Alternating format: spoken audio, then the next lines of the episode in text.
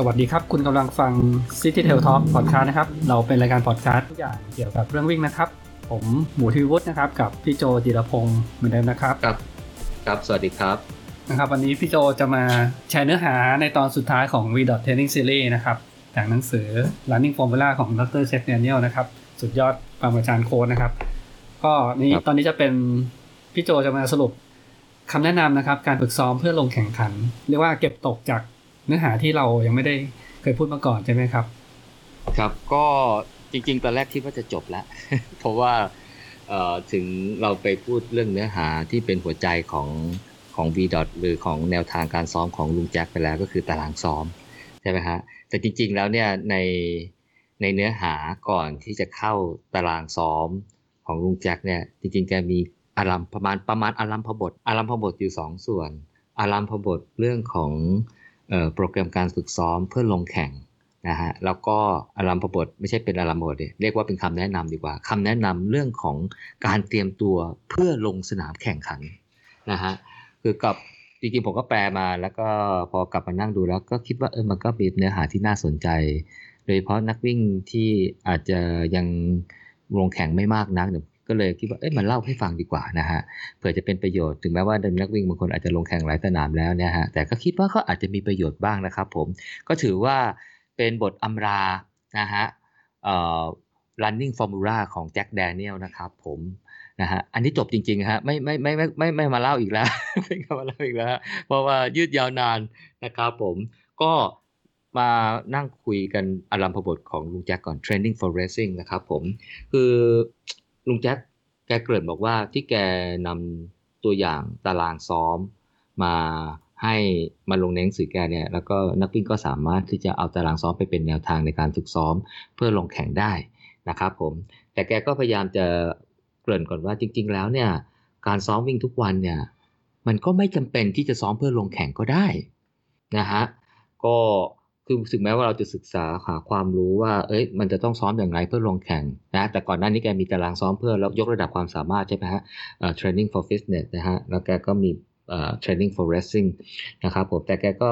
ก็เหมือนกับบอกว่าจริง ๆ แล้วเนี่ยเราก็สามารถที่จะเรียนรู้แต่ว่า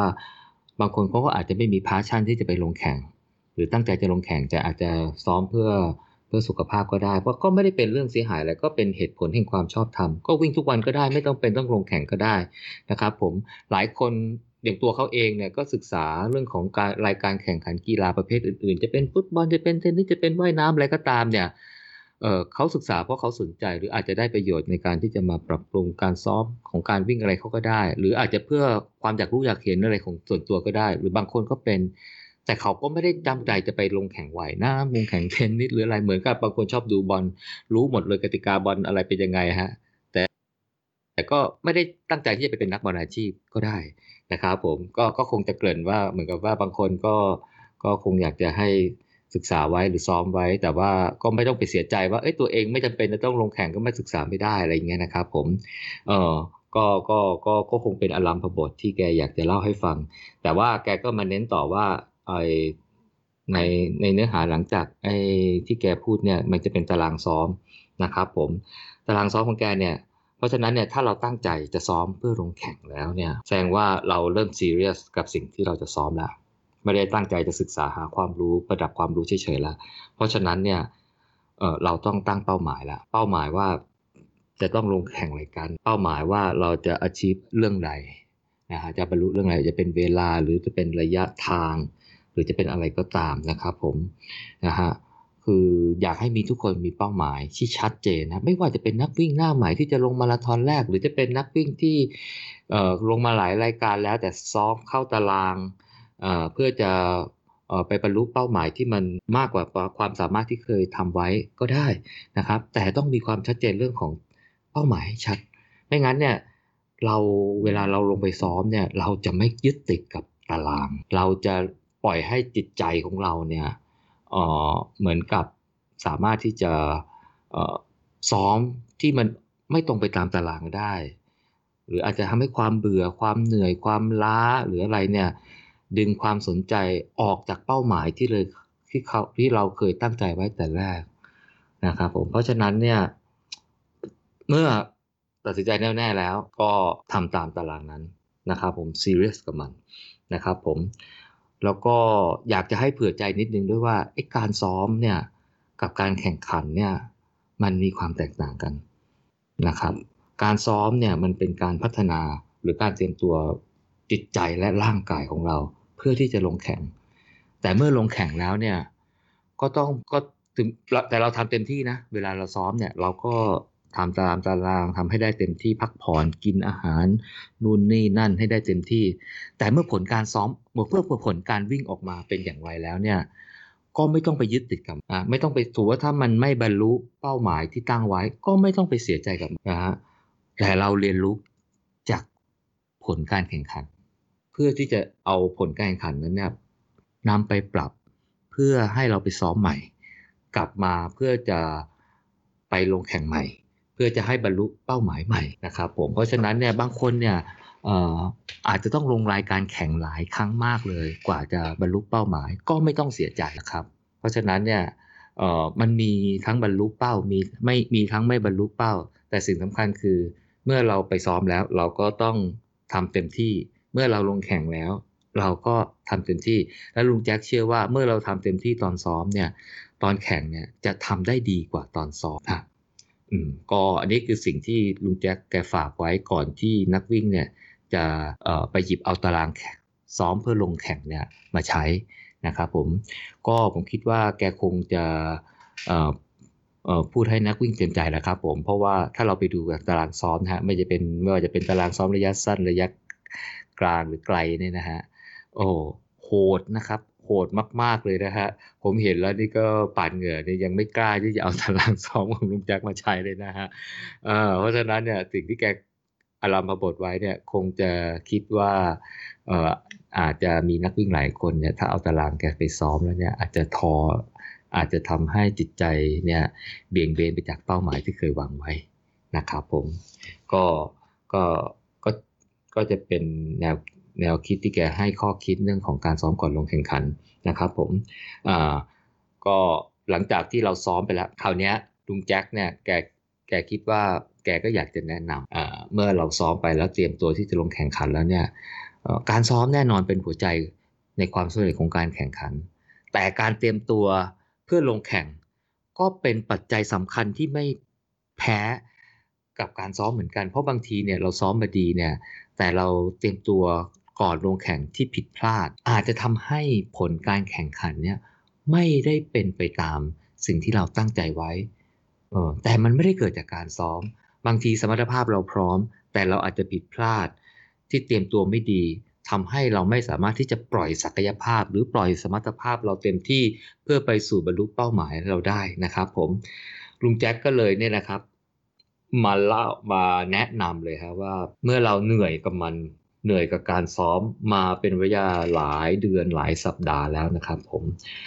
เราจะต้องเตรียมตัวให้ดีที่สุด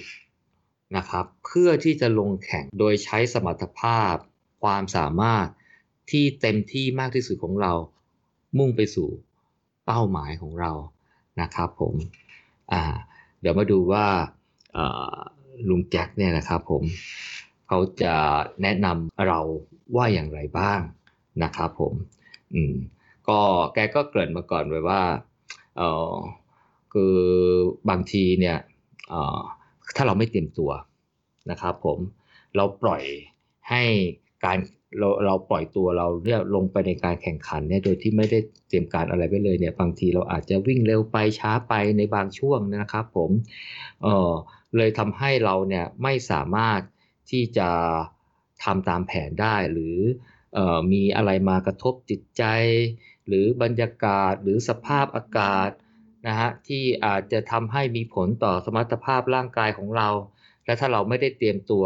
เตรียมอะไรมาก่อนเนี่ยเราก็อาจจะ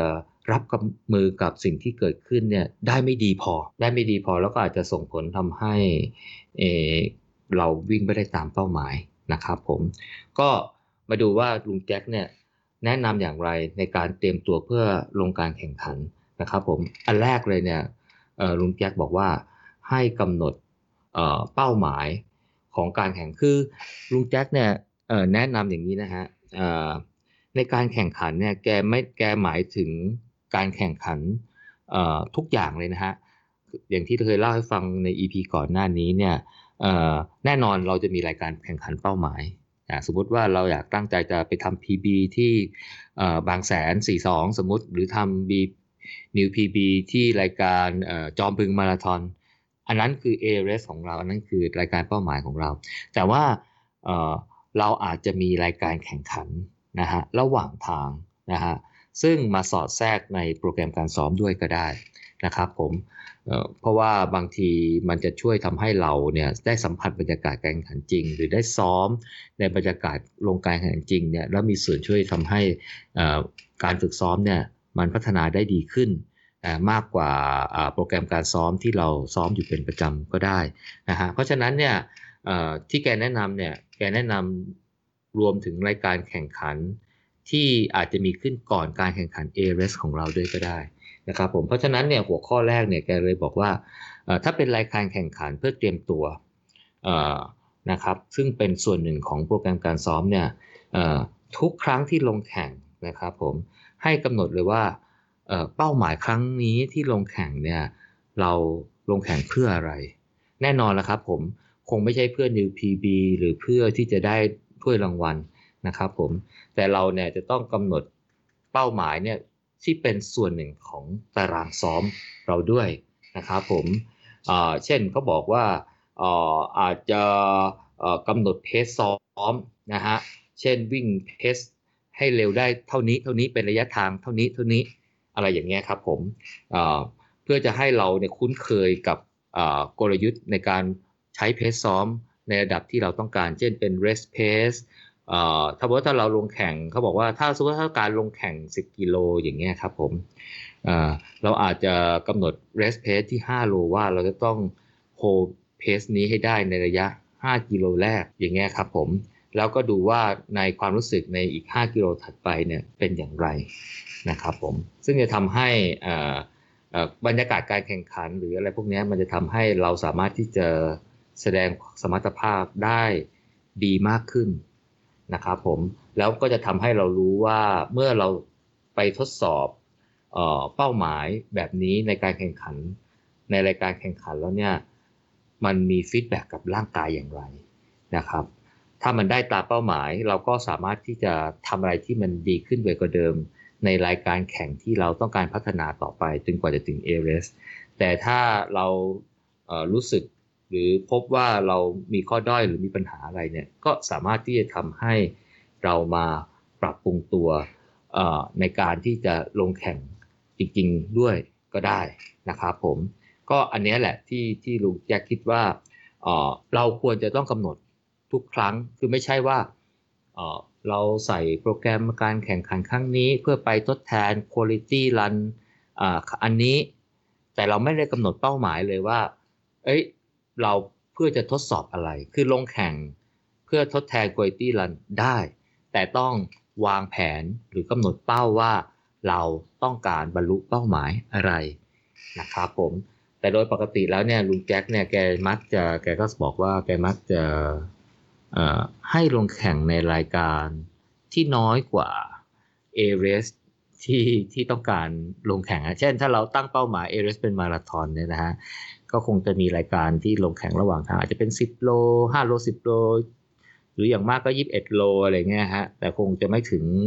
เอ่อมาราธอนอะไรเงี้ยครับผมแล้วก็ทดสอบเพสดูว่าเราจะวิ่งเพสนี้เท่าไหร่ หรือจะเป็น negative speed หรือจะเป็นอะไรก็แล้วแต่นะครับผมก็ให้เป็นส่วนหนึ่ง ของเป้าหมายนะครับผมแกให้ไกด์ไลน์คร่าวๆว่าในการกำหนดเป้าหมายเนี่ยนะฮะควรต้องกำหนดดูว่าเออจะลงรายการไหนเออเราจะลงระยะไหนนะฮะแล้วควรจะลงแข่งขันบ่อยแค่ไหนนะฮะกำหนดแล้วใส่เข้าไปในตารางซ้อมอันใหญ่ของเราเลยนะครับผมจะทำให้เรารู้ว่าเราจะต้องลงแข่งเมื่อไหร่รายการเท่าไหร่ แล้วด้วยวัตถุประสงค์อะไรนะครับผม อันนี้ก็จะเป็นเป็นแนวทางคร่าวๆนะครับผมโดยเฉพาะไอ้เรื่องของการกำหนดว่าจะลงแข่งเมื่อไหร่เนี่ยลุงแจ้งคิดว่าจะมีความสำคัญพอทีเดียวเลยนะครับผม เพราะว่าอย่างเช่นแกบอกว่าในการลงแข่งระยะสั้นที่ต้องใช้ความเร็วเยอะๆเนี่ย ก็เหมาะสมที่จะลงแข่งอยู่ในช่วงที่ตารางเข้าสู่ตารางซ้อมในช่วงระยะที่แรก ๆ เพราะว่าการลงแข่งที่ระยะสั้นๆวิ่งเร็วๆเนี่ยมันจะพัฒนาเรื่องของ running economy แกคงจะแกคงจะคิดแบบคล้ายๆ กับตอนที่เราซ้อม repetition นะใช่ไหมฮะ repetition นี่ก็คือซ้อมวิ่งเร็วมากเลยแต่พักยาวเพื่อให้หายเหนื่อย ประโยชน์ที่ได้คือว่าทำให้ร่างกายคุ้นเคยตอนที่เราวิ่งด้วยเพสที่เร็วมาก แล้วจะทำให้เราสามารถที่จะมีท่าทางการวิ่ง ในขณะที่ใช้เพสเร็วเนี่ยได้ดีมากขึ้นได้สมูทได้พริ้วนะฮะเกิด running economy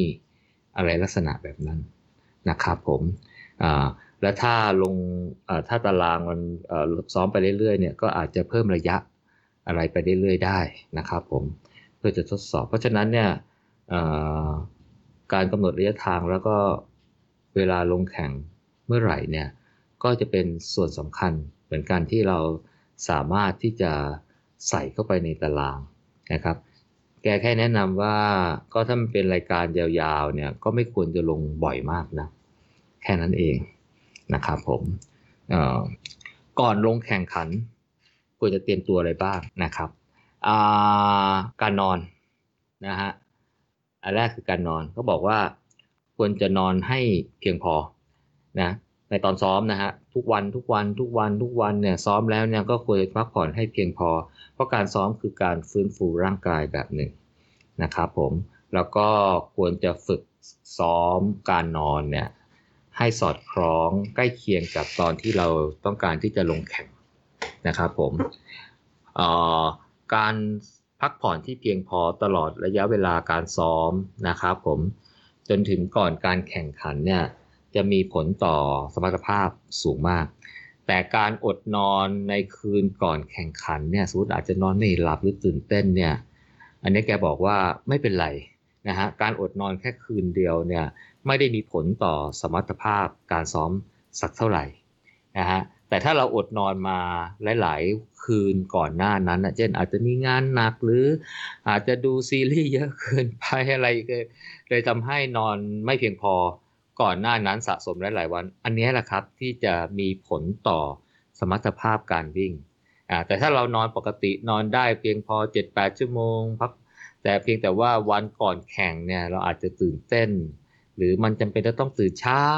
มาก เออเลยทำให้นอนได้นิดเดียวนะฮะแกบอกว่าถ้าเป็นอย่างนั้นเนี่ย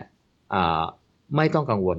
นะฮะเพราะว่าจะไม่ค่อยมีผลต่อศักยภาพหรือสมรรถภาพการวิ่งของเราเท่าไหร่นะครับอ่าเรื่องของอาหารอ่าวันวิ่งไม่เป็นไร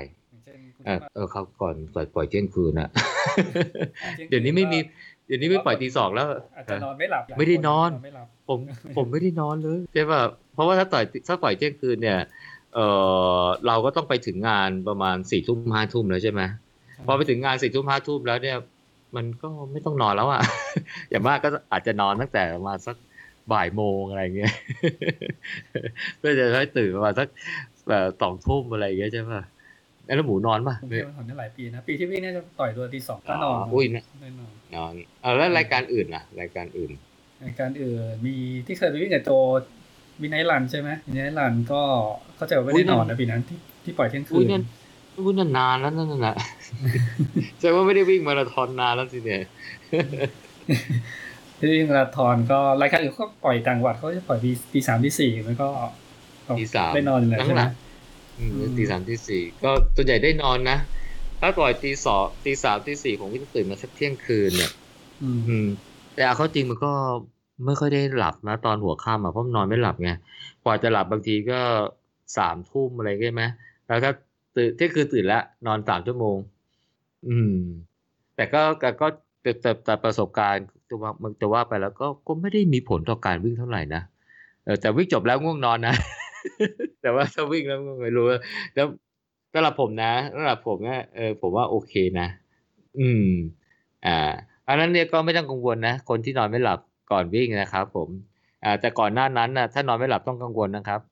ลุงแจ็คบอกว่าถ้าไม่ได้นอนมาหลาย ๆ วันอะไรเงี้ย มีผลแน่นอน แต่ถ้าไม่นอนคืนเดียวเนี่ยไม่ต้องกังวลเรื่องที่สองนี่เป็นเรื่องของอาหารนะครับผมแกก็แนะนำอะผมว่าเนี่ยมันเป็นเรื่องใคร ๆเขาก็แนะนำอะฮะแต่ว่าแกก็ก็ก็มาเน้นย้ำเหมือนกันว่า ก็ควรจะต้องกำหนดการกินนะแต่การรวมไปถึงเครื่องดื่มด้วยอะนะฮะ เออว่าจะต้องเตรียมอะไรให้มันตอนฝึกกินอะไรให้มันพร้อมนะฮะกินการกินก่อนกินระหว่างกินอะไรพวกนี้ครับผมเออก็คือต้องดูเรื่องของโภชนาการ คือไม่ใช่ฝึกกินแล้วแบบว่าเฮ้ยมันไม่ใช่สิ่งที่ให้พลังงานเลยอะไรอย่างเงี้ย มันก็ไม่ถูกใช่ไหมฮะเออเราจะไปเติมแบบโหลดอะไรนะ โหลดคาร์บอะไรกันก่อนวันวันเดียวไม่ได้ใช่ไหม อ่ออันนั้นน่ะอาจจะโหลดในปริมาณพอประมาณอะไรเงี้ยเอ่อแต่ว่าไอ้ก่อนก่อนวิ่งตื่นขึ้นมาแล้วจะต้องกินอะไรอะไรเงี้ยครับ มีผลมากเหมือนกันนะครับ ผมเช่นบางคนชอบกินกล้วย บางคนชอบกินขนมปัง บางคนชอบกินอะไรล่ะธัญพืชบางคนชอบกินข้าวนะครับ ก็ต้องฝึกซ้อมเพื่อให้ดูว่าการกินแบบนี้เนี่ยไม่ได้เป็นอุปสรรคระหว่างการวิ่งของเรา นะครับ คือจริงๆแกแกประมาณว่าเป็น serious runner นะครับผมเพราะฉะนั้นเนี่ยทุกอย่างเลยเนี่ย แกจะให้ทุกคน serious หมด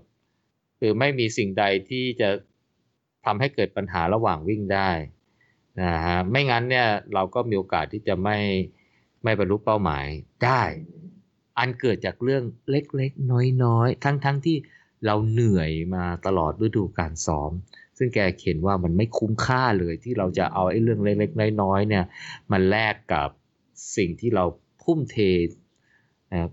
ทุ่มความพยายามตลอดเวลาหลายสัปดาห์หลายเดือนที่ผ่านมานะครับผมก็การดื่มน้ำสี่ถึงแปดชั่วโมงก็ควรจะกินให้มันในปริมาณที่ที่เพียงพอนะครับผมอ่อ ก็อย่ากกินน้อยเกินไปแกคุณห่วงแต่ก็อย่าให้มากเกินไปจนกระทั่งปวดฉี่บ่อยก่อนเข้าก่อนก่อนก่อนแข่งขันนะฮะไอ้งั้นก็ไม่ไหวเหมือนกันนะครับผม ซึ่งทั้งหมดเนี่ยมันจะต้องทดสอบทดลองทำก่อนนะก่อนถึงวันวิ่งนะครับผมก็ระหว่างระหว่างวิ่งก็คงต้องฝึกซ้อมการกินด้วยว่าการกิน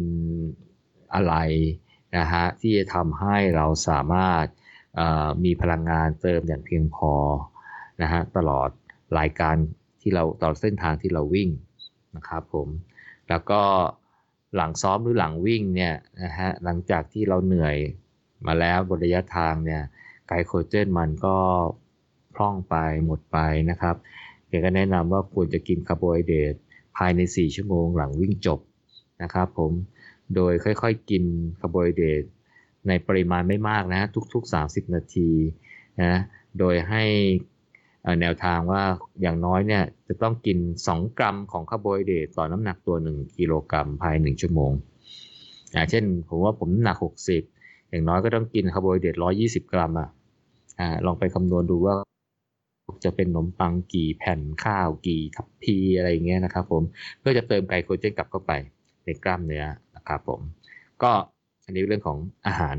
ผมคิดว่าทุกคนก็น่าจะมีแนวทางนะฮะน่าจะไม่ยากรองเท้ารองเท้าเนี่ยแกก็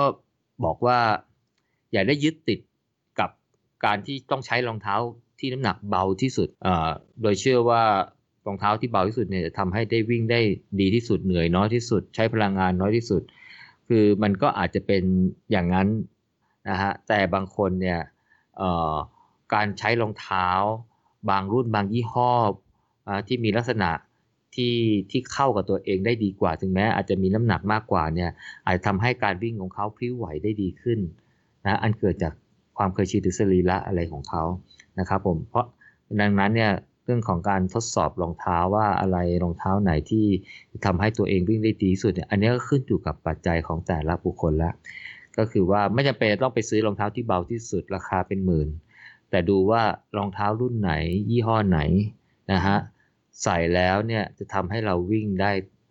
ดีรู้สึกสบายนะครับ รู้สึกพริ้วไหวเกิด running economy เกิดอะไรพวกนี้นะครับผมนะซึ่งแน่นอนมันก็ไม่เหมือนกันในแต่ละคนนะครับผมจะรู้ได้ไงก็ต้องทดสอบนะฮะเอามาใส่ลองวิ่งตอนซ้อมดูนะครับผมอ่าก็ แล้วก็แกก็แนะนำว่ารองเท้าที่ใช้ซ้อมกับรองเท้าที่ใช้วิ่งเนี่ยใช้วิ่งแข่งนะเอ่อก็คือมันอาจจะแยกกันเป็นคนละคู่ก็ได้ แต่เรามีความจำเป็นจะต้องเอารองเท้าที่เราตั้งใจจะวิ่งลงแข่งเนี่ยเอามาซ้อมด้วยนะฮะเพื่อให้เกิดความเคยชินนะครับผมแล้วอย่างที่ว่าเอ่อจะได้รู้ว่าเอ้ยรองเท้าเนี่ยมันเหมาะสมกับลงแข่ง หรือไม่ไม่ใช่ไปดูว่าเอ้รุ่นนี้เบาสุดออกแบบมาช่วยให้นักวิ่งวิ่งได้เร็วขึ้น 4% 5%หรอ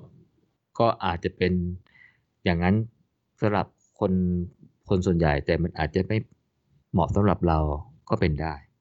นะครับผมเพราะฉะนั้นก่อนลงแข่งเนี่ยถึงแม้ว่าเราจะมีรองเท้าซ้อมเนี่ยแต่เราก็มีรองเท้าแข่งก็เอารองเท้าแข่งเนี่ยเอามาใส่ซ้อมด้วยอันนี้ก็จะเป็นคำแนะนำทั่วไปเหมือนกับคนอื่นที่เขาแนะนำนะครับผม ชุดวิ่ง ชุดวิ่งเนี่ยได้แนะนำนะฮะให้ออกไปในแนวที่อย่าใส่เสื้อผ้ามากจนเกินไปอ่าซึ่งอันนี้ทุกคนในเมืองไทยผมว่าก็เข้าใจได้ เพราะอากาศเราบ้านล่าบ้านเราร้อนนะฮะแต่ในเมืองหนาวแกก็แนะนำแบบนี้เหมือนกันเออคือแกก็ไม่แนะนำให้ใส่เสื้อผ้ามากชิ้นหรือหนา เพราะว่าแกบอกว่าถึงแม้ว่าในในในในสนามที่มีอากาศหนาวเนี่ยถ้าเราวิ่งวิ่งไปแล้วบางทีเหงื่อมันก็ออก เพราะเหงื่อออกเนี่ยลมพัดมาเนี่ยนะ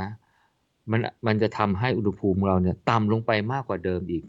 ก็อาจจะเกิดปัญหาได้มากกว่าเดิม เพราะฉะนั้นเนี่ยไอ้ความหนาของผ้าเนี่ยแทนที่จะสร้างความอบอุ่นเนี่ยอาจจะกลับทำให้เราหนาวมากขึ้น เพราะฉะนั้นแกก็แนะนำว่าให้ใส่เสื้อผ้าในปริมาณที่พอดีอะฮะไม่มากเกินไป ไม่มากเกินไปนะฮะแล้วแกบอกว่าอ่าพวกชุดรัดกล้ามเนื้ออะไรอย่างเงี้ยนะฮะ ผลวิจัยออกมาแล้วก็ไม่ได้ช่วยให้ running economy ดีขึ้นนะครับผม ก็พูดง่ายๆ คือว่าใส่เสื้อผ้าปกติกับใส่เสื้อผ้าแบบ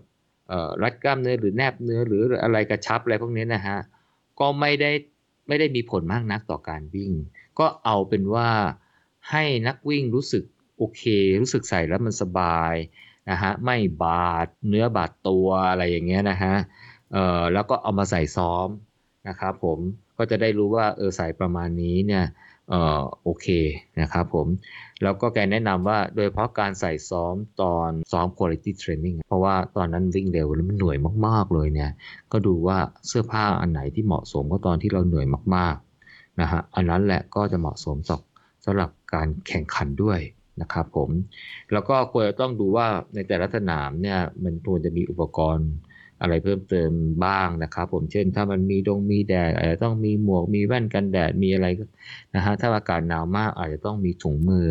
นะครับผมพวกนี้ต้องเตรียมแล้วก็ต้องนำมาใส่เพื่อทดสอบทดลองให้ร่างกายคุ้นชินด้วยนะครับ ไม่งั้นเนี่ยเดี๋ยว ไปใช้ตอนนั้นจริงๆกันเนี่ยแต่ผมก็ก็เป็นนะบางทีไม่เคยวิ่งหน้าหนาวใช่ไหมรู้ว่าจะต้องใส่ถุงมือถุงมือไม่เคยเอามาลดลองใส่เลย แต่คิดก็ก็ก็คิดว่ามันไม่น่าจะมีผล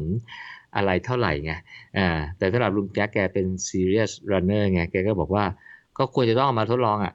อ่าเผื่อมีปัญหาจะได้ไปปรับปรุงแก้ไขได้ไงเพราะว่าถ้ามันมีปัญหาในสนามแข่งขันนะมันไม่มีโอกาสในการแก้ไขไงอืมแค่นั้นแหละแนวคิดของแกมีอยู่แค่นี้แหละ อืม ก็อ่านี่คืออ่าอะไรนะ เสื้อผ้าอะที่จะใส่ในการแข่งขันนะครับผม ก็ในส่วนของอาการซ้อมนะครับผม เมื่อกี้เตรียมตัวเรื่องของอาหารการนอนรองเท้าเสื้อผ้าอะมาดูการเตรียมตัวในเรื่องของที่มันเกี่ยวกับการซ้อมก็บอกว่าถ้าเป็นเรื่องของ quality training เนี่ย เมื่อต้องซ้อม quality run เช่น interval อะไรเงี้ย คือนักวิ่งต้องต้องให้ได้ความรู้สึกหนักอะอ่าก็เรียกว่าเขาใช้คำว่า discomfort อะอ่แล้วก็พอหลังจากซ้อมแล้วเนี่ยอ่ร่างกายต้องฟื้นฟูกลับ โดยใช้เวลาไม่นานก็คือว่าพอเข้าโปรแกรมการซ้อมในวันถัดไป หรือรายการครั้งถัดไปเนี่ยนักวิ่งจะต้องรู้สึกสดชื่น พร้อมที่จะ ซ้อมในในโปรแกรมถัดไปได้นะฮะถ้ารู้สึกมันมันง่วงเหงาหานอนมันยังอ่อนล้าเนี่ยแสดงว่ามันอาจจะหนักเกินไปแล้วหนักเกินไปแแต่ถ้าไม่รู้สึกอะไรเลยเนี่ยเออทั้งหลังวิ่งแล้วก็ตื่นเช้ามาแล้วโอ้โหสดชื่นมากๆเนี่ย ก็อาจจะเบาไป ก็อาจจะเบาไปนะครับผมเพราะฉะนั้นเนี่ย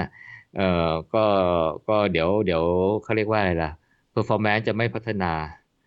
มากเท่าที่ควรนะครับผมก็ก็แกก็ให้สังเกตดูตรงนี้ด้วยว่า quality training เนี่ยไม่ว่าจะเป็น interval tempo หรืออะไรพวกนี้นะครับผมต้องให้มันหนักในระดับที่ที่ทำให้ร่างกายไม่มากเกินไปก็คือว่าร่างกายฟื้นฟูทันเวลา แล้วก็ไม่น้อยเกินไปจนกระทั่งส่งผลกับไม่พัฒนาสมรรถภาพร่างกายตามที่คาดไว้อะไรอย่างเงี้ยครับผม เออก็ก็อันนี้แนวทางเนี้ยเพราะว่าเมื่อถึงเวลาการแข่งขันเป้าหมายแล้วเนี่ยทุกสิ่งทุกอย่างที่เราซ้อมมาเนี่ยมันก็ต้องพร้อมเต็มที่อะ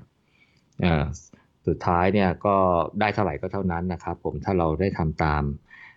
โปรแกรมการซ้อมแล้วได้ความรู้สึกหนักตามที่ต้องการแล้ว ฟื้นฟูร่างกายดีแล้วเนี่ยนะฮะก็ไม่ต้องมีอะไรที่ต้องกังวลกับมันนะครับผมแต่ถ้าซ้อมๆแล้ว เราเหนื่อยไปแล้วก็ผ่อนๆมันไปอะไรเงี้ย พอถึงเวลาลงลงแข่งมันก็จะไม่ได้ตามที่คิดนะครับช่วง tapering period นะฮะ taper นะครับผมแกให้แนวคิดว่าการเทเปอร์เป็นเรื่องสำคัญนะในการที่จะเตรียมตัวเพื่อลงแข่งนะครับผมให้ แกบอกว่าหลักการการเทเปอร์เนี่ยไม่ได้พัฒนาความสามารถละเป็นแค่เพียงรักษาระดับไม่ให้ความสามารถมันตกไปทั้งๆทที่เราลดโปรแกรมการซ้อมลงนะฮะเพื่ออะไรเพื่อให้ร่างกายพร้อมนะสดชื่นเต็มที่นะฮะพร้อมที่จะลงการแข่งขันในสนามในวันที่ที่ที่ลงแข่งนะครับผมเพราะฉะนั้นเนี่ยหัวใจสำคัญคือการลดระดับระยะทางการซ้อมลง นะครับผมเช่นถ้าเคยวิ่งสัปดาห์ละ 80 โลเนี่ยมันก็ต้องลดลดระยะทางลงมาเหลือเท่าไหร่ก็ตามโปรแกรมการซ้อมที่แกแนะนำในตกในตารางนะครับผมแต่อาจจะสามารถรักษาความเร็วได้ คือเทปเปอร์เนี่ยหัวใจสำคัญคือระยะซ้อม แต่ความเร็วอาจจะคงพอได้นะฮะเพื่อเพื่อให้ร่างกายได้สัมผัสความหนักแต่หนักในเวลาที่ไม่นานนะครับ ซึ่งมันไม่ได้มีผลทำให้สมรรถภาพเราเพิ่มขึ้น แต่มันมีผลทำให้เรารักษาสมรรถภาพร่างกายให้คงอยู่ได้ เช่น เราซ้อมมาแบบนี้ตามโปรแกรมนี้เนี่ยเราก็คิดว่าเราน่าจะได้ลงแข่งได้ตามเป้าหมายอพอเข้าช่วง tapering period เนี่ยก็คือการเขาเรียกว่าระยะเรียวลงนะลดระดับลดลดลดลดความลดปริมาณการซ้อมลงเนี่ยหลายคนกังวลไง ว่าถ้าลดปริมาณการซ้อมลงเนี่ยก็อาจจะทำให้ร่างกายมีความสามารถที่ตกลงแกบอกไม่ใช่นะร่างกายยังสามารถรักษาระดับความสามารถได้เหมือนเดิมนะฮะแต่ดอนทั้งที่เราลดระยะทางซ้อมลงนะฮะแต่เราอาจจะคงความเร็วการซ้อมไว้ได้นะครับผมก็โดยปกติแล้วเนี่ยช่วงระยะเวลาเทเปอร์เนี่ย ต้องไม่น้อยกว่า 5 วัน เออ แต่โดยปกติแล้วเนี่ยเขาบอกว่าก็ทำกันประมาณสัก 3-4 สัปดาห์ แสดงว่า 3-4 สัปดาห์ก่อนลงแข่งเนี่ย อันเนี้ยตอนนี้เรากำลังจะมีหลายคนจะลงแข่งบางแสนสี่สองสัปดาห์หน้าใช่ไหมเออเอ๊ะสัปดาห์หน้าปะหรือสัปดาห์ไหนผมไม่แน่ใจ เออ ก็โอ้นี้มันมันมันเหลือแค่สัปดาห์เดียว ก็แสดงว่าอย่างน้อยเนี่ยตอนนี้ต้องต้องต้องต้องต้องไม่ซ้อมเท่าเดิมแล้วอะ ต้องไม่ซ้อมเท่าเดิมแล้วว่าต้องต้องลดลงอะ่ะเออแน่นอนที่จริงควรลดลงมาตั้งแต่ต้นเดือนตุลาด้วยซ้ำไปนะครับผมถ้าจะลงแข่งบางแสงสี่สองนะ คือมันไม่ใช่เวลาที่จะมาพัฒนาความสามารถอะมันเป็นเวลาที่ควรจะปรับสภาพร่างกายให้มีความพร้อมเต็มที่นะฮะโดยที่ไม่ทำให้สมรรถภาพร่างกายลดลงอ่าแต่ไม่ใช่ไปเพิ่มสสมรรถภาพร่างกาย มากขึ้นนะครับผม อืม เพราะฉะนั้นแนวทางคือว่าต้องไม่น้อยกว่าห้าวัน แต่ว่าตอนนี้ควรจะเริ่มแล้วแต่แต่ว่าโดยปกติก็ทำกันสามถึงสี่สัปดาห์แต่ผมคิดว่าคนที่มีโปรแกรมการซ้อมเนี่ยก็คงใส่ไว้เรียบร้อยแล้วล่ะ ไว้เรียบร้อยแล้วอืมนะครับผม ก็นี่คือคำแนะนำที่ควรทำมาก่อนหน้านี้นะครับผมอ่าแกมีคำแนะนำอีกนะฮะอ่าให้ให้สร้างนิสัย ให้สร้างเขาเรียกว่ารูทีนในวันแข่งขันนะคือว่าในวันแข่งขันเราต้องทำอะไรบ้างเนี่ยแกให้นักวิ่งเนี่ยจำลองสถานการณ์ ในวันแข่งขันให้เหมือนกับเช้าวันแข่งขันเลยนะฮะเช่นต้องตื่นกี่โมง จะต้องเตรียมรองเท้า เตรียมชุดวิ่งถุงเท้า ชุดสำรองใส่ก่อนวิ่งหลังวิ่งชุดใส่ รับรางวัลนะมีชุดใส่รับรางวัลด้วยนะในหนังสือแกบอกว่า นาฬิกาของกินเครื่องดื่มเออเครื่องดื่มถ้ามีระหว่างวิ่ง อันนี้อาจจะเป็นนักวิ่งแนวหน้านะที่ต้องเอาเครื่องดื่มไปวางไว้ตามโต๊ะอะไรก็ใช่ไหมเออของของเราคงไม่ต้องนะคงกินของเขาที่เขาให้มาฮะเออชุดอุปกรณ์ที่รองรับสภาพอากาศในสนามแข่งอะไรเงี้ยฮะรวมถึงอุปกรณ์ที่ต้องใช้วัน หลังตอนหลังแข่งนะจะเป็นสบู่ผ้าเช็ดตัวของจำเป็นนักวิ่งนะโอ้ยที่แกรอบคอบมากเลยนะ คือประมาณว่าให้จำลองนะฮะการจำลองสถานการณ์เนี่ยแล้วเราลองทำตามเนี่ยจะทำให้เราไม่พลาดนะในสิ่งที่มีความจำเป็นนะฮะตลอดการแข่งขันนะจนกระทั่งหลังวิ่งจบนะครับนะรวมถึงชุดใส่รับรางวัลด้วยนะ ก็นะฮะ ให้จำลองนะครับ ผมอาจจะทำครั้งสองครั้งเพื่อให้ดูว่าเราต้องทำอะไรนะฮะไม่งั้นบางคนไม่เคยลงแข่งอะไรเงี้ยบางทีเช้าวันแข่งอะไรเงี้ยฉุกระหุกอะฉุกระหุกไม่รู้เตรียมอะไรบ้างเงี้ย อืม แต่บางคนเขาก็เอามาชับอะไรนะ เอามาถ่ายรูปนะเรียงรองเท้าเรียงเบอร์วิ่งใช่ไหมของกินเจลเป็นตับเลยแล้วก็ถ่าเออเหมือนกับอะไรเป็นพิธีกรรมอะไรอย่างหนึ่งว่าอย่างนั้นโอเคเลยนะ อย่างนั้นโอเคเลย เพื่อจะทำให้เออ เราพร้อมอะอ่าอ่าหัวข้อถัดไปเนี่ยก็บอกว่าก่อน before warm warming up อ่าอันนี้เนี่ย before จริงๆนะฮะไม่ใช่เป็นคือ warm up เนี่ยคนทำคือการการการอบอุ่นร่างกายก่อนลงแข่งใช่ไหมแกมีคำแนะนำนะอ่าก่อนประมาณก่อนวันแข่งขัน แกให้อยากจะให้มี easy run สัก 20-30 นาทีล่วงหน้าอ่าในวันก่อนเช่นเราจะแข่งวันอาทิตย์อย่างเงี้ยวันเสาร์เนี่ยควรจะมี easy run คือไม่ควรจะนั่งนิ่งอยู่เฉยอะไรอย่างเงี้ยเออบางคนอาจจะนวดคลายกล้ามเนื้อวันก่อนหน้าพอได้นะครับผมเพื่อจะทำให้กล้ามเนื้อผ่อนคลายเต็มที่อะไรเงี้ยเออหลายคนเขาก็ไปนวดกันนะแต่ผมก็ไม่รู้แต่ต้องแต่แต่สำหรับคนที่ไม่เคยเนี่ยผมคิดว่าก็อย่างที่แกแนะนำอะอะไรไม่เคยก็ควรทดลองเอ่ออาจจะไปทดลองในรายการแข่งขันที่ไม่ได้ สำคัญอะไรมากอะไรอย่างเงี้ย เช่นเราอาจจะตั้งเป้าไว้จะไปทดสอบร่างกาย อย่างนั้นอย่างนี้อะไรอย่างเงี้ยครับผมอ่าเขาบอกไอ้นวดดีอ่าในวันแข่งแบบวันนั้นที่ไม่ร่างกายไม่สำคัญลองไปดูซิเอ้ยเราโอเคไหมเอ่อบางคนนวดแล้วอาจจะวิ่งห่วยกับเดิมไม่ได้นะครับ อืม แต่โดยหลักการแล้วมันน่าจะดีนะครับ แต่ก็อาจจะไม่เสมอไปก็ต้องทดลองนะครับผมเอ่อโอ้ยแกแนะนำมากกว่านี้นะ เขาบอกว่าบางคนก็สร้างกำลังใจให้กับตัวเอง เช่น หาเครื่องรางไหว้พระขอพร เพื่อให้ตัวเองทำเวลาดีๆ อันนี้นี่ออกแนวไสยศาสตร์โดยหน่อยนะฮะ ซึ่งแกเขียนหนังสือจริงๆนะฮะ เออแกผมว่าแกเข้าใจเขาเรียกว่านะความรู้สึกของคนที่กำลังจะลงแข่งเนี่ยนะฮะ อาจจะมีความกังวล อาจจะมีความตื่นเต้นนะฮะ แล้วควบคุมตัวเองเนี่ยได้ยาก นะฮะเกก็เลยบอกว่าก็อาจจะต้องเป็นการหาเครื่องรางของขลังไหว้พระขอพรอะไรก็ว่ากันไปนะฮะคือสุดท้ายทำไงก็ตามเนี่ยเพื่อให้ตัวเองเนี่ยมีกำลังใจที่ดีนะฮะเพื่อที่จะสามารถไปปล่อยของในสนามแข่งขันได้เต็มที่นะครับผมมาถึงตอนเช้าวันแข่งขันแล้วเรื่องของการ warm up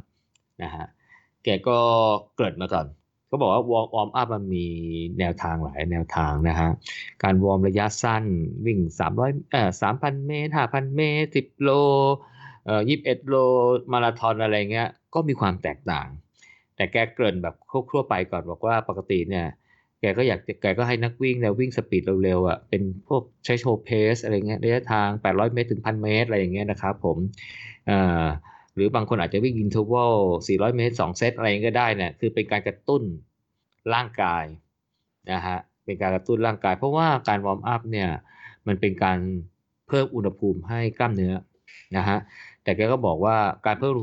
การเพิ่มอุณหภูมิกล้ามเนื้อเนี่ยถ้าเอ่อถ้าเพิ่มสักหนึ่งองศาอะไรเงี้ยหรือหนึ่งองศากว่ากว่าเนี่ยโอเค แต่ถ้าเกิดสององศาแล้วเนี่ยเออแทนที่กล้ามเนื้อมันจะพร้อมใช้งานในสนามแข่งขันเนี่ย เออมันจะทำให้กล้ามเนื้อแย่ลงนะครับผมเพราะฉะนั้นเนี่ยอย่าวอร์มอัพมากเกินไปนะฮะโดยเฉพาะถ้าอยู่ในสภาพอากาศร้อนๆสนามที่อากาศอบอ้าวอบอ้าวหรือชื้นๆนะฮะอ่าชื้นๆเนี่ยระบายความร้อนยากนะครับผมเพราะฉะนั้นถ้ามันอากาศร้อนหรืออากาศชื้นมากเนี่ยก็อย่าอย่าอย่าเพิ่มอุณหภูมิ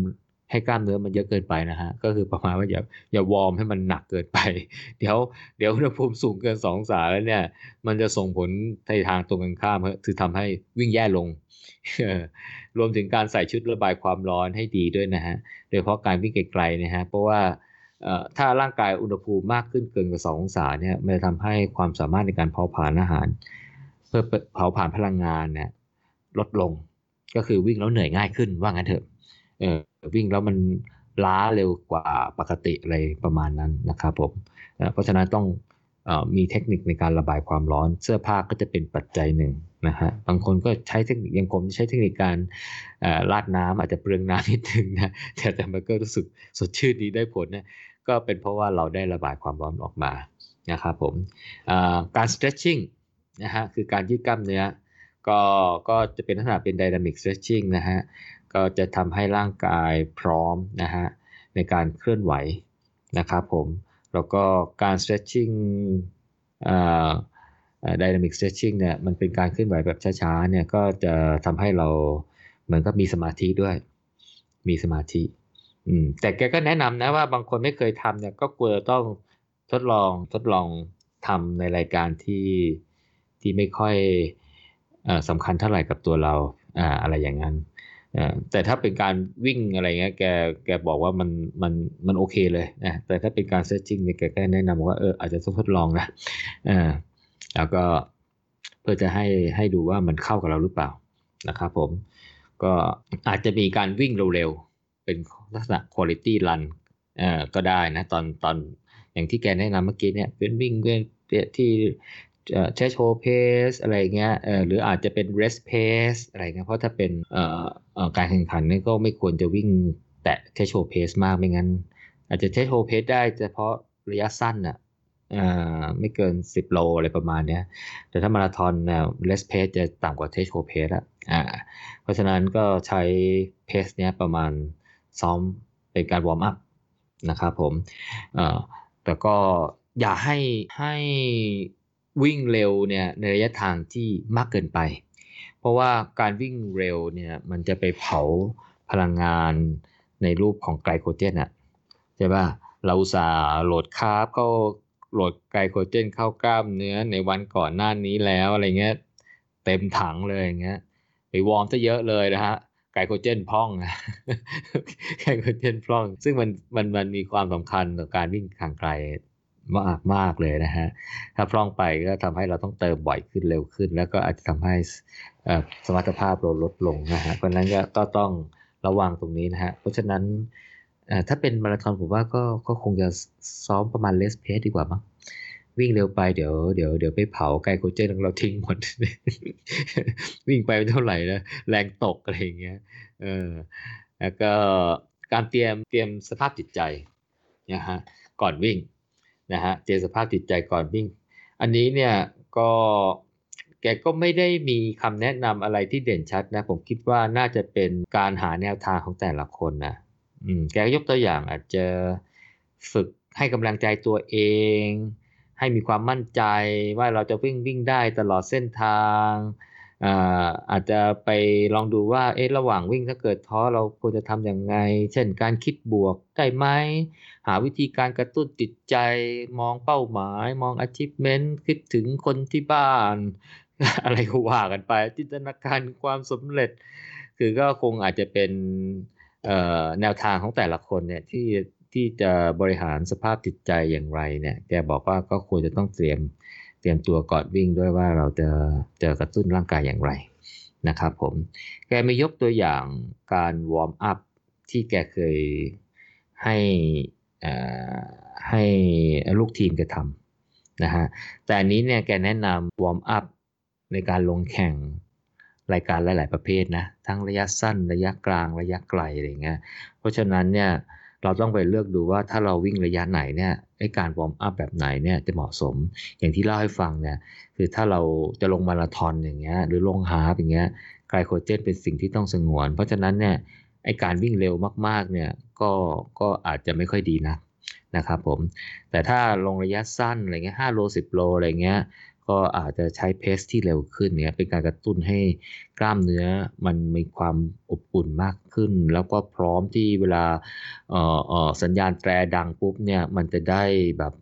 เครื่องจะได้เร่งได้เต็มที่ภายในเวลาแป๊บเดียวอะไรอย่างเงี้ย เพราะว่าเเวลาที่อยู่ในสนามเนี่ยมันมันไม่นานไงมันไม่นานมันก็เลยสามารถที่จะ มันมันต้องมันต้องมันต้องมันต้องเหยียบคันเร่งตั้งแต่กิโลเมตรแรก ๆ แล้วว่าเออตั้งแต่จุดสตาร์แล้วว่าเออในขณะที่มาราธอนหรือ half เนี่ยระยะทางมันไกลมากเนี่ยมันก็อาจจะไม่ขนาดนั้น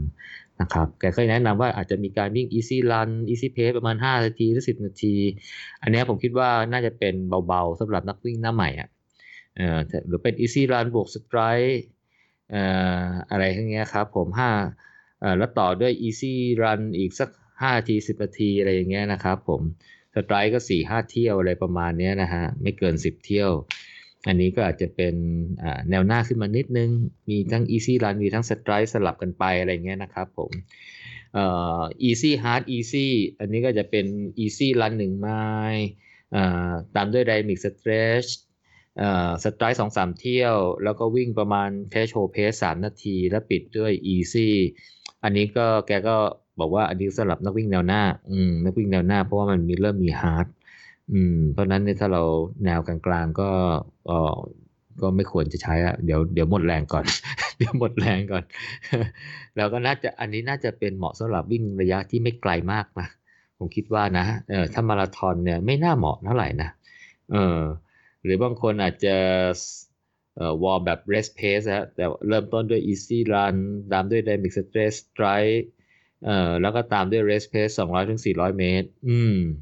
ก็ก็อันนี้ก็น่าจะหนักพอสมควร อันนี้น่าจะเหมาะสำหรับระยะทางไม่น่าจะเกิน 10 โลครับผม อ่า หรือจะเป็นการแบบ acceleration คือค่อยๆ เพิ่มความเร็วนะ อาจจะเริ่มต้นด้วย easy run ก่อน แล้วตามด้วย stride นะครับ อ่า แล้วก็ค่อยๆ วิ่งเพิ่มความเร็วไปอย่างเงี้ยฮะห้าถึงหกเที่ยว ก็จะเป็นโปรแกรมการวอร์มหลาย ๆ รูปแบบให้เราเลือกไปใช้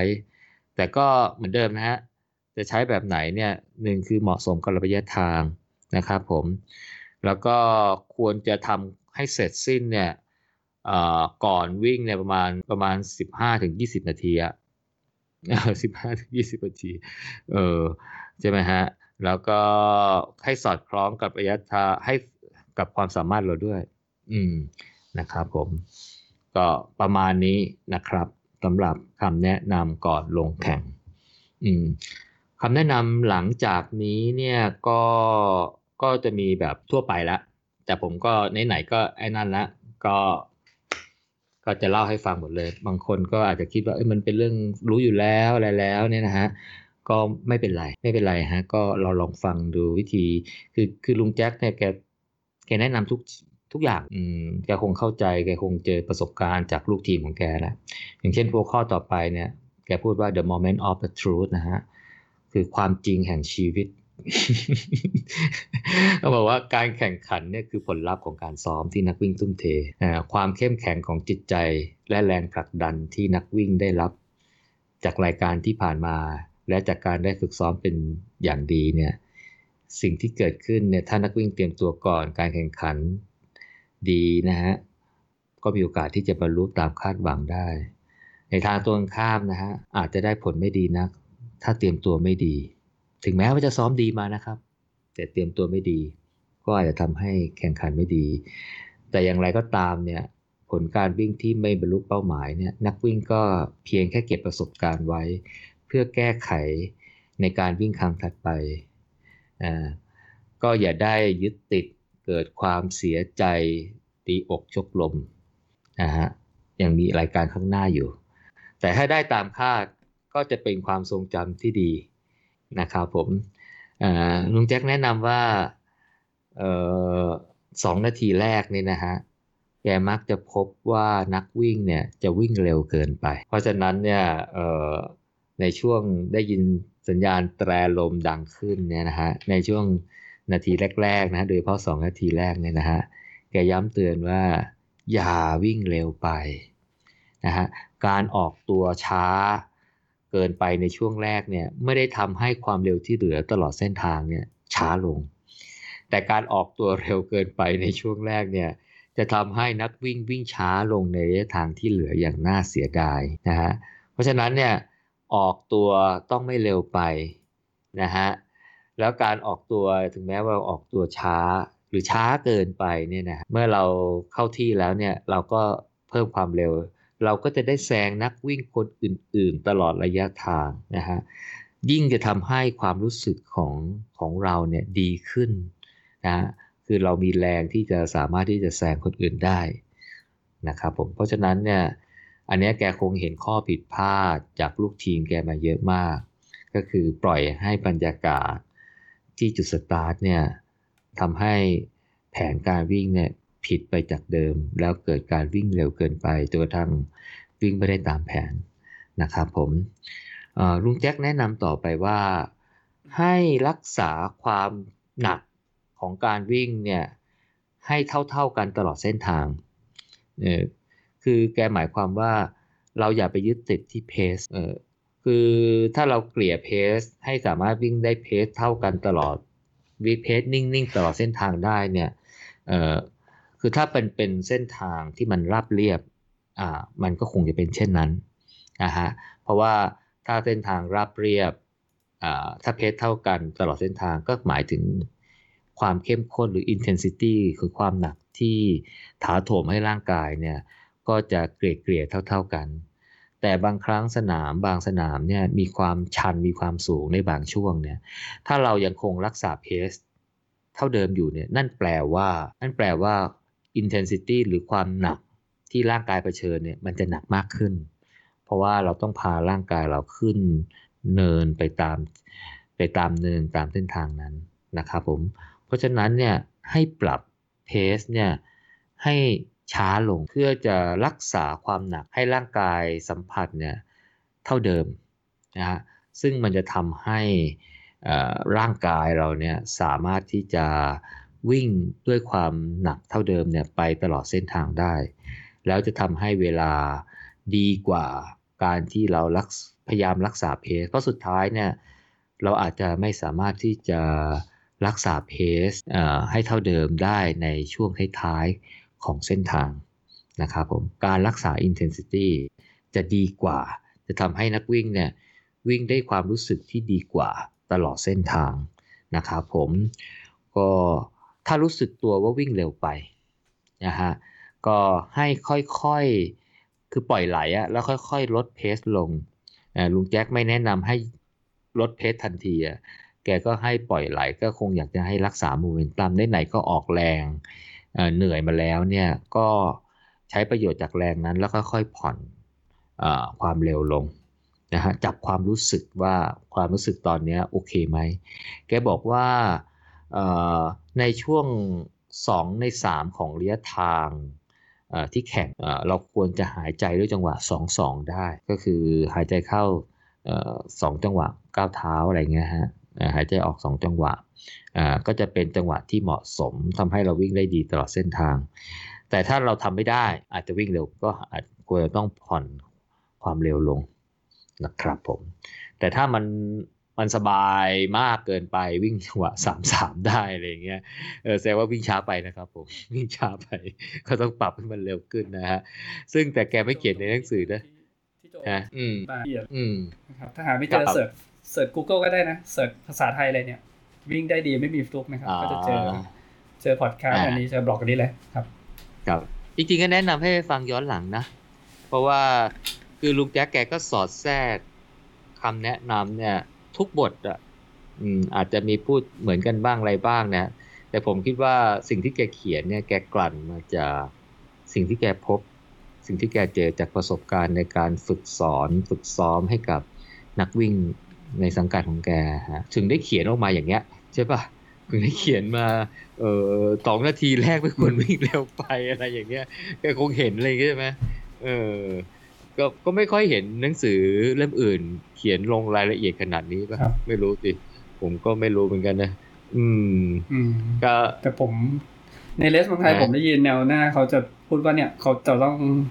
จะต้องเก็บช่วงสองสามโลแรก เพื่อที่จะไปเอาพื้นที่อะหมายความว่า พื้นที่ข้างหน้ามันจะพื้นที่ข้างๆเนี่ยมันจะว่างกว่า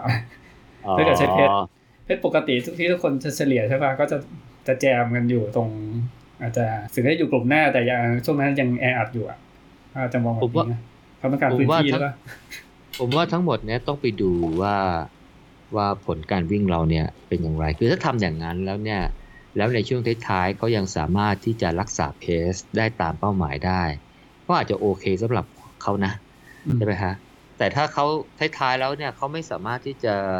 รักษาเพสความเร็วที่ที่ตั้งเป้าไว้เนี่ยแปลว่าไอการทำอย่างนั้นมันอาจจะวิ่งเร็วไปคืออย่างที่แกบอกแกบอกว่า การวิ่งช้าในช่วงแรกเนี่ยไม่ได้ทำให้ไอการวิ่งที่เหลือแกนของเราเนี่ยแย่นะเออแต่การวิ่งเร็วในช่วงแรกเออมันอาจทำให้การวิ่งที่เหลือของเราแย่ได้มากกว่า ได้มากกว่า แต่แต่แกก็ก็ไม่ได้บอกว่าให้วิ่งช้าจนเกินไป แกบอกว่าให้วิ่งตามแผนนั่นแหละ แต่ให้ระมัดระวังว่าโดยเฉพาะช่วงสองนาทีแรกเนี่ย เรามักจะหลงไปกับบรรยากาศของจุดสตาร์ทเนี่ย ผมก็เป็นประจำเลยนะ โอ้วิ่งต้นแรกๆเนี่ยโอ้โหไม่รู้ในการมันจับเพสผิดหรือเปล่านะ โอ้โหมันลงมันขึ้นมาเป็นเพสสี่อะไรเงี้ยเพสสี่หนึ่งห้าอะไรเงี้ยเออแล้วตอนหลังผมเลยตั้งเตือนไว้อะ ถ้ามันเร็วกว่าเพสสี่หนึ่งห้าเนี่ย มันต้องติดติดติดติดติดอะไรเงี้ย แม่งติดติดติดตลอดเลยตอนแรกเพราะเราอาจจะรู้สึกว่ามันไม่เคยเหนื่อยไงแต่พอวิ่งสักพักหนึ่งให้กูเริ่มเหนื่อยแล้วไหมเออตอนหลังเพสห้ายังเหนื่อยเลยนั่นแหละคือการหลงไปในในในในบรรยากาศของการสตาร์ทนะฮะเออเพราะฉะนั้นก็อะไรนะเออเทคนิคแกนะช่วงสองในสามของระยะทางเนี่ย ต้องหายใจแล้วจังหวะสองสองได้ให้ได้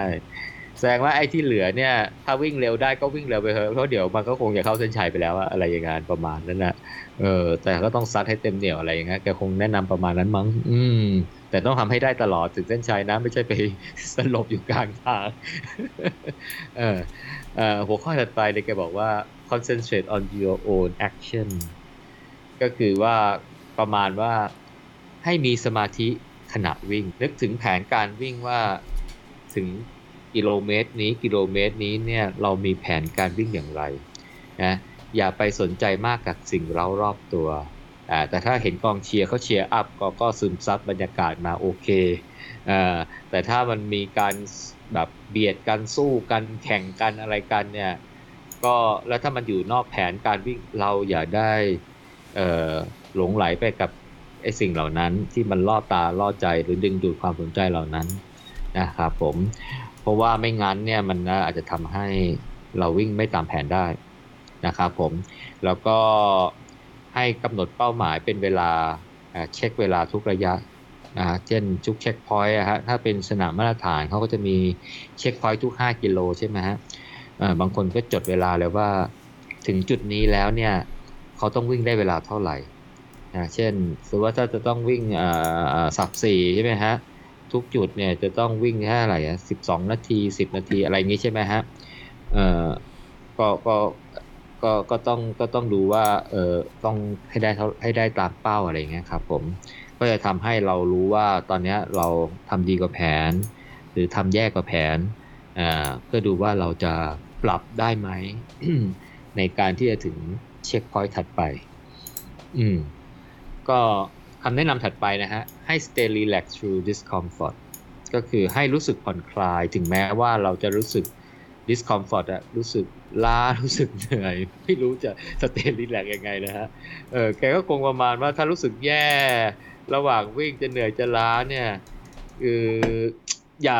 อย่าคิดลบอะอย่าบันทอนกำลังใจตัวเองอะคือบางคนบอกเฮ้ยเหนื่อยจังเลย โอ้โหเหลยต้องยี่สิบโลเนี่ยมึงจะวิ่งไหวไหมเนี่ยคือถ้าคิดอย่างนั้นเนี่ยนะเดี๋ยวมันจะลงท้ายด้วยการเดินน่ะอืม เพราะฉะนั้นเนี่ย ตอนนี้เราก็คงต้องหาวิธีการในการที่จะสร้างกำลังใจโอ้โหแต่เราได้ครึ่งทางแล้วอะไรแล้วไม่รู้นะ หรือ enjoy กับบรรยากาศการเชียร์ข้างทางอะไรเงี้ย แต่ถ้าเป็นสนามที่มันเหงาๆกองเชียร์ไม่มีก็ก็อาจจะต้องพยายามจะมีสมาธิอะไรอย่างเงี้ยเอ่อ พยายามอาจจะไปไปคิดถึงแผนการวิ่งอะไรเงี้ยผ่อนคลายไม่เกรงเออบางบางทีบางทีวิ่งวิ่งเนี่ย เราก็รู้สึกเกรงนะบางทีผมรู้สึกว่าเอ้ยเราผ่อนดีเออ เมื่อกี้เราเกรงไหล่เกรงแขนเกรงอะไรมากไป พอรู้สึกเอ่อปล่อยสบายสบายเออมันก็ดูรีแลกซ์ขึ้น ผ่อนคลายมากขึ้นเออจังหวะการวิ่งเราก็ดูผิวไหวมากขึ้นนะเออแล้วพอเราวิ่งไปสักพักหนึ่งเออเฮ้ยมัน ไอความรู้สึก discomfort หรือความรู้สึกเหนื่อยล้าเนี่ยเออมันลดลงมันลดลงได้เหมือนกัน ทั้งๆทที่เราก็อาจจะยังวิ่งเพสที่ใกล้เคียงเดิมหรือเร็วเหมือนเดิม ใช่ไหมฮะ เพราะฉะนั้นเนี่ยอาจจะต้องไปไปไปทดลองใช้ดูว่า คือแน่นอนอะความเหนื่อยความล้ามันเกิดขึ้นนะแต่ว่าร่างกายเหนื่อยล้าแล้วเนี่ยก็อย่าให้ จิตใจเหนื่อยล้าไปด้วยแล้วกันทำอะไรก็ตามที่มันรู้สึกผ่อนคลายได้อะไรได้เนี่ยเราลองทำดูนะครับผม แต่เขาบอกว่าถ้าเกิดความรู้สึกแย่เกิดจากการบาดเจ็บเนี่ยก็ต้องดูว่าถ้าการบาดเจ็บนั้นเนี่ยมันเป็นบาดเจ็บแบบฉับพลันอะไรเงี้ยน่าคิดว่าถ้าเราวิ่งต่อไปแล้วเออมันสงสัยเนี่ยจะต้องไปรักษาตัวนานแน่เลยอะไรอย่างเงี้ยนะนะก็อาจจะต้อง DNF ดีกว่านะ เราอาจจะต้องหยุดวิ่งอะ่ะ ราะมันอาจจะไม่คุ้มอะ่ะ เพราะถ้าอย่างนั้นเนี่ยถ้าเราบาดเจ็บตัวทั้งเราต้องไปหยุดพักนานๆแล้วเนี่ย เออเออสู้เราหยุดวิ่งแล้วเรารักษาให้มันหายเร็วกว่า แล้วเราก็ค่อยไปแก้ตัวในรายการถัดไปดีกว่านะครับผมเออแต่ถ้ามันเจ็บจี๊ดจี๊ดที่ชายโครงเจ็บที่ท้องไม่รู้หมูเคยเป็นบ่อยไหมเออผมก็เป็นบ่อยอะเออเขาบอกว่าถ้าอย่างนั้นเนี่ยก็ค่ะนะเราน่าจะใช้ความเร็วเกินปกติของเราไปใช่ไหมเสียดอ๋อท้องเนี่ยเขาใช่ไหมบอกโจว่าเออมันเจ็บจี๊ดๆเออบอกอันเนี้ยเหมือนขึ้นอยู่กับการหายใจด้วย ก็ให้ปรับความเร็วลดลงมา แล้วก็หายใจลึกๆอาจจะเป็นจังหวะสามสามอะถ้าเราวิ่งในจังหวะสองสองใช่ไหมก็ให้ลดความเร็วลงถึงจังหวะสามสามก็จะทำให้ไอ้เจ็บจี๊ดๆเนี่ยหายไป อืมอ่าคำแนะนำถัดไปเนี่ยผม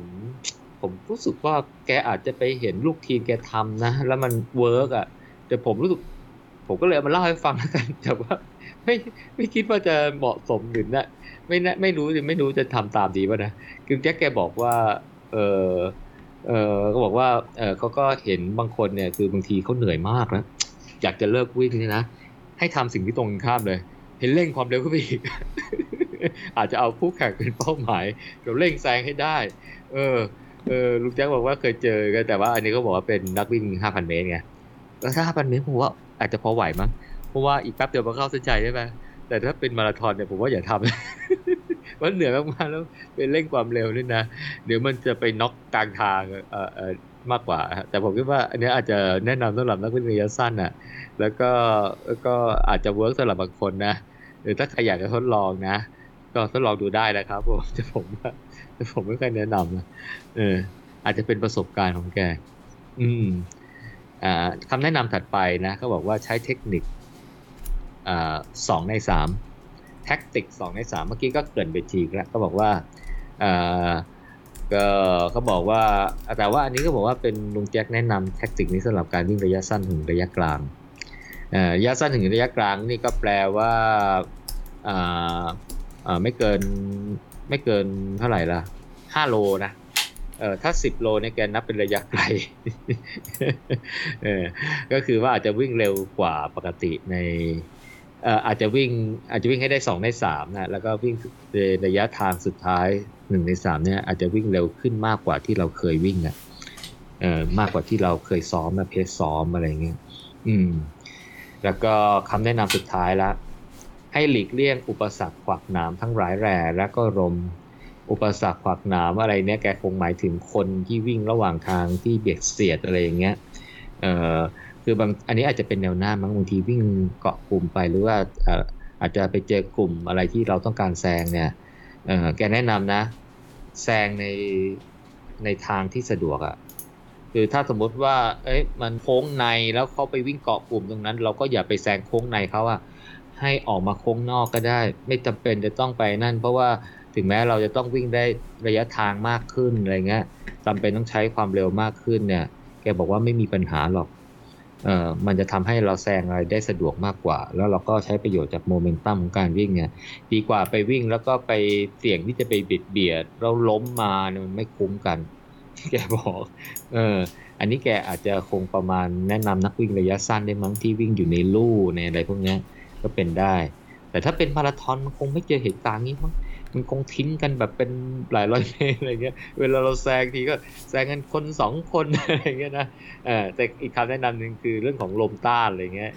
เออ headwind เงี้ยเออแต่ถ้าบริเวณที่มันมีลมเยอะๆอะไรเงี้ยอย่าว่าไปไปไปไปวิ่งแบบว่าใช้คนอื่นบังลมแบบ draft อะไรใช่ไหมเออเนี่ยจะจะประหยัดพลังงานเยอะอะไรเงี้ยอาจจะผมว่านะสำหรับนักวิ่งความเร็วสูงอะ่ะเอ่อ ลมเนี่ยจะมีผลเยอะมากเลยนะ แต่ถ้านักวิ่งความเร็วไม่ถูกมากก็ก็อาจจะไม่นั่นแกก็คงแนะนำหมดอะ่ะแล้วเนี่ยถ้าได้ถ้าได้ประโยชน์จากการใช้คนอื่นบังลมได้ก็ก็ใช้ซะอะไรเงี้ยเราอย่าห้าวหาญไปวิ่งนำเขาอะอะไรอย่างเงี้ยอืม ก็ทั้งหมดเนี่ยก็จะเป็นคำแนะนำของลุงแจ็คสำหรับเตรียมตัวก่อนวิ่งระหว่างวิ่งนะฮะแล้วก็อาจจะมีหลังวิ่งนิดหน่อย แกสรุปสุดท้ายนะครับผมการลงแข่งคือผลลัพธ์สุดท้ายที่แสดงถึงความสามารถของนักวิ่ง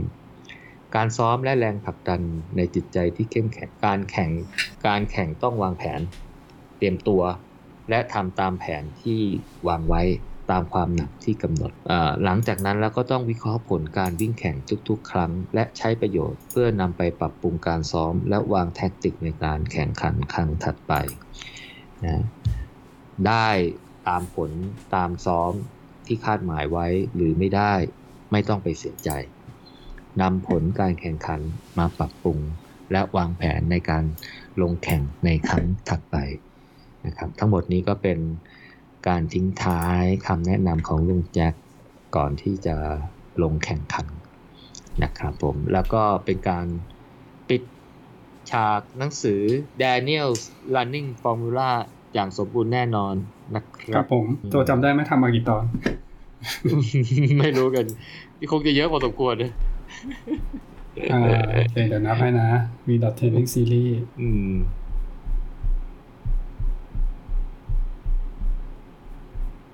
ครับยี่สิบยี่สิบสอง20เลยเหรอ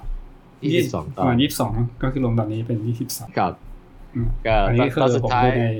ในบล็อกกันนะครับอืมตอนสุดท้ายก็เป็นคำแนะนำแบบสบายๆลงรายละเอียดบ้างรู้ นักวิ่งอาจจะรู้บ้าง หรืออาจจะเป็นคำแนะนำที่มีประโยชน์นะฮะก็คิดว่าโดยรวมแล้วน่าจะพอเป็นประโยชน์สำหรับเป็นตอนสุดท้ายของ V. dot นะฮะหรือ Daniel's Running Formula นะครับผม อืม ก็ขอบคุณเพื่อนๆที่ฟังมาจนถึงตอนสุดท้ายของหนังสือเอ่อ Daniel Running Formula นะครับ ก็หวังว่าจะจะนำไปใช้ประโยชน์ในการฝึกซ้อมของนักวิ่งทุกท่านนะครับผม ครับผมสำหรับซีรีส์ V dot ถ้าเพื่อนๆที่เพิ่งเอามาฟังตอนนี้เป็นตอนแรกนะครับ ก็แนะนำให้อ่าไปฟังย้อนหลังนะครับ เพื่อจะได้ข้อมูลครบตั้งแต่เราพูดถึง V dot คืออะไรอะนะครับ แล้วก็โปรแกรมซ้อมแต่ละแบบที่จะเหมาะสมของแต่ละคนนะครับ ตามจุดประสงค์ที่เราจะไปวิ่งเพื่อเพิ่มประสิทธิภาพตัวเองหรือว่าเพิ่มสุขภาพอื มมีโปรแกรมซ้อมหลายแบบที่พี่โจเล่าให้ฟังอะนะครับ20กว่าตอนแล้วฮะครับ ครับอืมหมดแล้วไม่มีอะไรพูดหมดแล้วแล้วเนอะหมดแล้ว เดี๋ยวเราไปหาหัวข้ออื่นกันโจเออก็อ่าเดี๋ยวหาหาหาอะไรมาเล่าให้ฟังต่อ แต่ว่าระหว่างนี้ก็ถ้าใครมีเอ่อคำถามเกี่ยวกับ e dot หรือครับเอ่อ running formula ข้อมูลจากหนังสือ running formula หรือโปรแกรมซ้อม อะไรยังไงนะฮะฟังแล้วไม่เข้าใจก็ inbox มาถามได้ครับนะฮะผมก็จะไปค้นๆ ถ้าผมทราบก็ตอบได้เลย แต่ถ้าไม่ทราบเดี๋ยวจะไปค้นๆรื้อฟื้นความรู้เก่าๆนะฮะครับเฟซบุ๊กพี่โจคือจิรพงษ์โลหล่อตระกูลชัยหล่อตระกูลชัยอืมอ่าแต่ L O H คือหล่อหล่อตระกูลชัยนะครับครับผมจะมาที่เพจ City Tail ก็ได้ แต่ถ้ามาอ่าที่เพจ City ก็ Tail พี่ก็ได้โจก็จะตามมาตอบครับผมนะครับครับ ครับได้เลก็ยเดี๋ยวโจสลับมาเล่าประวัติศาสตร์ก็ได้นะฮะผสมกันนะ ก็เดี๋ยวจะเล่าประวัติศาสตร์พร้อมกับไปวิ่งดีกว่านะเล่าประวัติศาสตร์เราไม่เชื่อมโยงกับการวิ่ง เดี๋ยวจะผิดแนวทางไปหน่อยไปไปไปเดี๋ยวหาเส้นทางวิ่งหนูอยากวิ่งไหนดีอะในกรุงเทพไหมเออก็สำหรับช่วงนี้ยังไม่ได้ลงแข่งขันอะไรเป็นเรื่องเป็นราวใช่ไหมฮะ อืมหมูบูลงรายการไหนไว้ก่อนเนี้ยไม่ได้ลงไม่ได้เลลยงโจปีเนี้ยไม่ได้ไม่ได้ลงเลยใช่ไหมอืมใช่อืมอืมอืมก็ยังยังยังยังติดโควิดอยู่นะเออก็คิดว่าหลายคนตอนนี้ผมเห็นหลายรายการมันมันวิ่งกันพอสมควรแล้ว ก็คิดว่านักวิ่งคงเข้าโปรแกรมซ้อม แล้วก็ครับเตรียมตัวจะไปทำ new PB อะไรกันแล้วนะครับ คิดว่าเป็นนะการใหญ่เนาะอืมรายการใหญ่ อืมแล้วโจเพราะฉะเห็นนั้นตามบางกอกมาราธอนอยู่ปีนี้เขาจัดไหมไม่ไม่ได้จัดนะ เข้าใจว่าน่าจะข้ามปีนี้ไปอะโอเคเงียบเลยไม่จัดแล้วเนาะรอไอ้อะไรนะเอ่อ Amazing Thailand น่ะเห็นบอกว่าจะจัดตอนต้นเดือนมีนา แต่ตอนนี้ยังไม่ไปเปิดเปิดสมัคร เห็นไปสเห็นไปวิ่ง เห็นมีสมัครวิ่งซิตี้รันอะไรอยู่ ใช่ไหมใช่ไหมอืมอืม อืม ลงทะเบียนใช้องค์ใช้แอปอะไรไป ไปเหมือนจะเป็นเช็คพอยต์อะไรเขาได้ของรางวัลอะไรหมูลองไปวิ่งสิ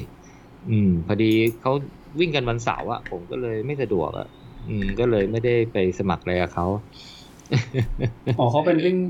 วิ่งสะสมเงี้ยเหรอ ใช่เขาเหมือนกับว่า เออเขาจะมีเอออย่างวันเนี้ยเขาสึกจะเริ่มเปิดให้ให้วิ่งห้าตีห้าจนถึงกี่โมงเนี่ยแหละ เหมือนกับว่าเขาจะมีเหมือนก็เป็น checkpoint อะให้ไปเช็คอะเออแล้วก็อ๋อแล้วก็จะมีคือคะแนนโอเค เป็น virtual event ใช่ไหมแต่เป็นแต่ virtual กำหนด event ใช่ช่วงเวลาแล้วก็สถานที่จะต้องไปใช่อ่ากำหนดช่วงเวลาแล้วก็สถานที่ที่ต้องไป check in อะไรประมาณเนี้อยโอเคแล้วก็ได้คะแนนแล้วก็เอาไปแลกของรางวัลอย่างเงี้ย อืม อืมไอเดียดีครับไอเดียดี เออเขามีแอปเป็นพิเศษด้วยนะ เนี่ยโฆษณาให้หน่อยอ๋อเออลองไปดูเขาจะสามเราสามารถที่จะวิ่งเอ่อทั้งสองเดือนเนี่ยมั้งเดือนพฤศจิกากับอ๋อน่าจะเริ่มเสาร์หน้ามั้งถ้าเริ่มเสาร์หน้า เพราะวันนี้มันยังวันนี้มันวันลอยกระทงเลยใช่ไหมมันยังเป็นวันฮาโลวีนด้วยนะเออสามเอ็ดวันนี้เราบันทึกวันที่สามเอ็ดตุลานะเออวันสุดท้ายของเดือนนะเออแต่รู้สึกโปรแกรม การไอไอเก็บอะไรของเขาในซิตี้รันเช็คพอเช็คอินอะไรของเขาเนี่ย น่าจะเริ่มเสาร์หน้า อืมแล้วก็ไปลงทะเบียนไปอะไรหนูก็ลองสมัครดูสิ อืมอืมแต่มันต้องไปสถานที่แล้วกับเวลานั้นไงบางทีเราอาจจะไม่สะดวกไม่หรือสะดวกว่างไปตรงนั้นเนาะใช่ใช่ใช่ปกติผม virtual run ที่รายการอื่นเขาทำคือที่ไหน เวลาไหนก็ได้ เวลาไปถึงว่าให้อยู่ในกำหนดในวันที่กำหนดใช่ปะ ไม่จำเป็นต้องเป็นกี่โมงกี่โมง อันนั้น อันนั้นเป็น virtual run ที่เอาระยะไงก็จะมีทำบุญนะของโครงการเก้านะ อ่าลองไปสมัครดูเนี่ยนี่เริ่มเก็บระยะส่งระยะผลพรุ่งนี้ได้ ค่าสมัคร200บาทนะครัฮะบรายได้ก็เอาไปสมทบทุนโครงการเก้าเพื่อช่วยเหลือครั้งนี้ช่วยช่วยเหลือเด็กอะไรสักอย่างเนี่ยผมก็ผมสมัครไปแล้วล่ะ ก็อันนี้ก็ช่วยโฆษณาอีกนะครับผมก็วิ่งด้วยทำบุญด้วยนะฮะ อืมสำหรับคนที่ยังไม่ได้ลงรายการก็เหมือนกับเกริ่นไปตอนแรกอะคือลุงแจ็คบอกว่า คือเราอาจจะซ้อมโปรแกรมอะไรก็ได้ แต่เราอาจจะไม่ต้องลงแข่งก็ได้นะเหมือนเราดูบอลรู้หมดเลยซ้อมยังไง แต่เราไม่ได้เป็นต้องเป็นนักบอลอะไรอย่างเงี้ยแต่ถ้าตั้งใจจะซ้อมเพื่อเป้าหมายลงแข่งก็ต้องเต็มที่ ถ้าเราไอ้นั่นแล้วต้องเต็มที่กับมัน อย่าให้ความยากลำบากระหว่างทางเอ่อทำให้เรา ออกนอกตารางซ้อมแข่งขันในเมื่อเราตัดสินใจแล้ว เราต้องไปเต็มที่ อ่า นี่คือวิธีคิดของแกนะครับผม ก็ running formula จบแล้ว ก็เดี๋ยวกำลังจะไปหาหัวข้อใหม่ๆ มาเล่าให้ฟังต่อนะครับผมอืมครับผม episode ที่ 130 ของ City Tail Talk Podcast นะครับก็จบไปแล้วนะครับ อย่าลืมเพื่อนๆ สามารถฟัง City Tail Talk Podcast ย้อนหลังได้เลยกัน ค้นหา City Tail Talk ใน แอปพลิเคชัน Podcast ที่เพื่อนใช้อะนะครับ หรือจะค้นหาใน YouTube ก็จะเจอ Podcast ของ City Tail Talk อยู่ต้นต้นๆอะนะครับ มีทั้งครับ Spotify อืมมีพอดเราก็ host ที่ Podbean นะครับมหรือแอปพลิเคชัน Apple อื่น Podcast ๆ Apple Podcast Podcast Google Podcast อะ YouTube ก็มียูทูบก็มีอืมครับผม โอเค แล้วพบกันใหม่ใน episode ถัดไปนะครับ ครับผม ครับ สวัสดีครับ สวัสดีครับ